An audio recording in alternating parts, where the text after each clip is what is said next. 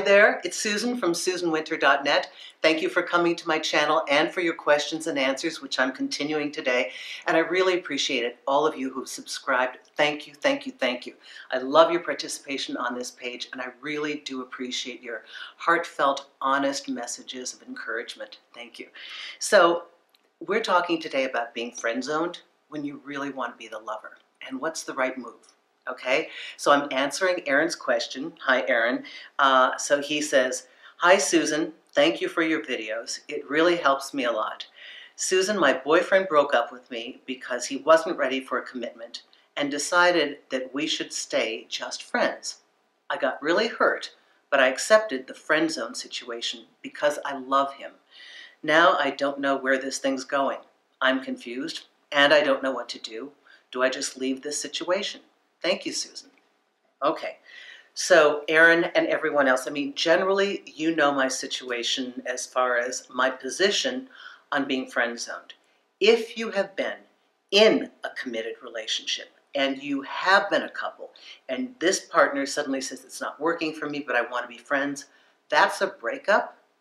And I think you should retract your energy altogether to have them miss you and for you to regroup and think twice about this person who's hurt you, who is so whimsical.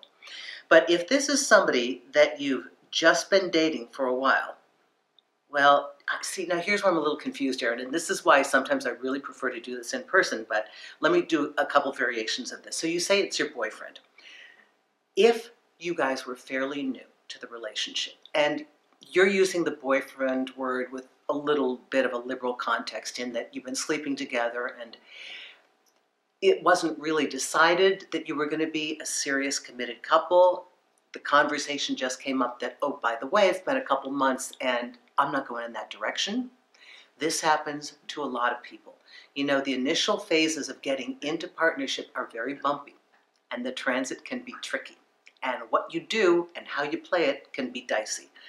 So let's say that you were moving toward partnership, you thought, and your partner was doing something else. And in essence, they have asked for a downgrade. They don't want to lose you from their lives, but they don't want to make the commitment. Now, remember, commitment, the word relationship, most of the time, people are terrified of what that will entail as far as their personal responsibility. They love the love, they love the attention. They love having you around.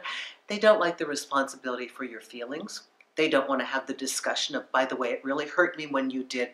They want to have all the good stuff and they don't want to pay the price to keep it or maintain it. So this is the issue.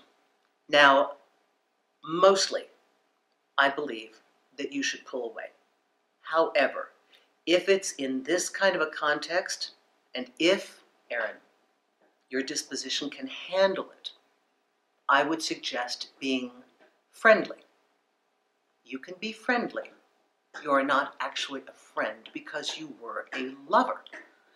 Now, here is where we make the distinction. If you have a game plan where you give it a set time, I will stay in this person's sphere and be in contact with them, judging all the time how do I feel, Am I okay with this interaction? Is it more negative than it is positive? And I just have polite conversation with them and stay in the loop a little bit, but pull back. Can that give them the time to suddenly see and feel the shift in me and see if they would move forward simply because I've given them a little more space? That's a strategy. It can work if you're dispositionally suited toward that. I would also suggest that if you do something like this, you do it with a professional coach who can guide you when your ego wants to make a rash move. They can tell you, okay, here's the next step, here's the next step. No, I don't like this. I don't like what he's doing here. I think you should evacuate. We all know that to go from lover to a friend is a downgrade.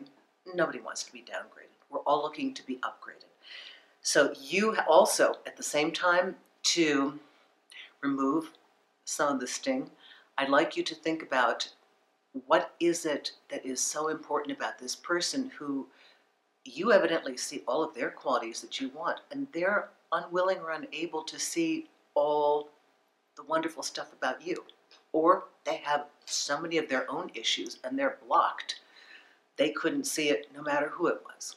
So I would also at the same time reassess is this person worthy of your time?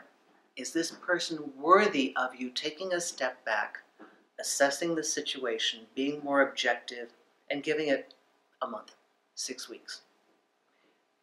and really making a conclusion. You know what? I don't even want to be a friend. And if it hurts, end it. You can be friendly. You do not have to be a friend. I hope this helps you. Thank you so much, Susan Winter for SusanWinter.net. Great, great message. You know, sometimes friend zone is the only category they give you. And uh, it's, if you want to be a lover, it's not really the one you're looking for. I've seen people get stuck in this for ages, but they were not lovers first. So, not quite your situation, but um, remember, always know what your goal is, and that'll help you. Thank you so much for your video requests. Thank you for working with me on Magnify. It's so cool because when I open up my office hours, each day that I'm on, I get all new calls and I meet new people, and thank you so much. Sometimes I meet people that I can see. You've written me here. I can kind of tell. You'll say, "Oh, I'm I'm Miriam. Oh, I'm you know Denise," or "Oh, I'm Happy Girl," or whatever. So thanks a lot. Thanks for the individual consultations. And by the way, if you prefer to listen to this rather than watch it, I'm on iTunes, The Susan Winters Show. Thanks a lot.